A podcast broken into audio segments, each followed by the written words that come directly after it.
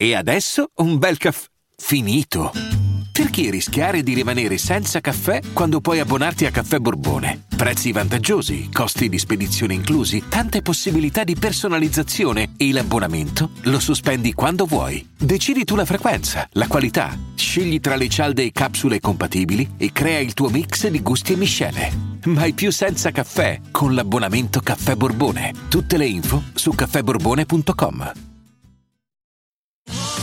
Sotto costo 1 euro. Fino all'11 maggio il notebook Lenovo IdeaPad Slim 3 16 GB di RAM con processore Intel Core i5 è tuo a 529 euro perché 1 euro batte forte sempre. Che tristezza, mamma mia, che tristezza.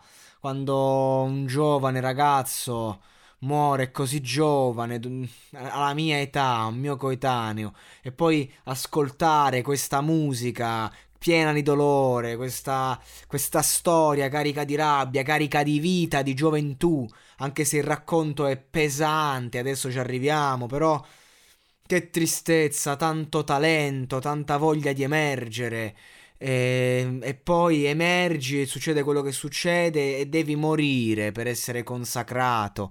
Mamma mia, che tristezza. Io King Von non lo conoscevo, quindi non è magari quell'artista che lì per lì le, la notizia ti tocca, è quell'artista che poi magari lo vai ad approfondire per una questione proprio di cultura personale, esce magari il nuovo singolo, dici wow, andiamo a sentire, perché no? Perché magari oh, senti qualche canzone e ti sembra un po' come tutti gli altri, ma questo ragazzo qualcosa in più degli altri ce l'aveva.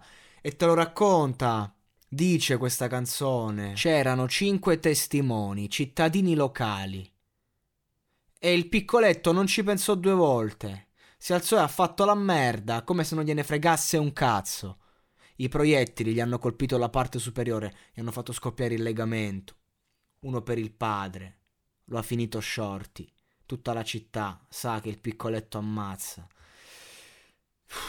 Ragazzi, io non riesco a capire com'è possibile che sti ragazzi proprio si... Eh, sembra che raccontino la loro morte stessa nelle tracce, in terza persona come in questo caso, e poi accade, guarda, porca puttana Eva, questo desiderio inconscio che poi diventa realtà. E questa è la verità. Mi, mi rattrista leggere questo testo, mi, mi appesantisce l'anima, il cuore l'arte dello storytelling, una volta era lo storytelling e mi fa piacere che sto ragazzo nel 2020 lo, lo, lo ha riportato alla ribalta ad oggi. Serviva la sua morte per riportare uno storytelling con le palle, perché sicuramente questo lo è. Ma ciò che mi colpisce, al di là della storia, è il flow pieno di. Quanto comunica sto flow, ragazzi? Cioè, sto ragazzo veramente tu lo senti e già hai capito. E questo è il talento in più, il valore aggiunto che io gli do, è nel flow. Non, non, nel testo, non nella storia, che comunque è alto il livello. Cioè, insomma, che dobbiamo fare? Eh, sta a raccontare in maniera diretta un, un racconto tragico di un, di un, ragazzo giovane che poi lo ha visto coinvolto in prima persona, a, a, proprio a, come a dire, tutto vero.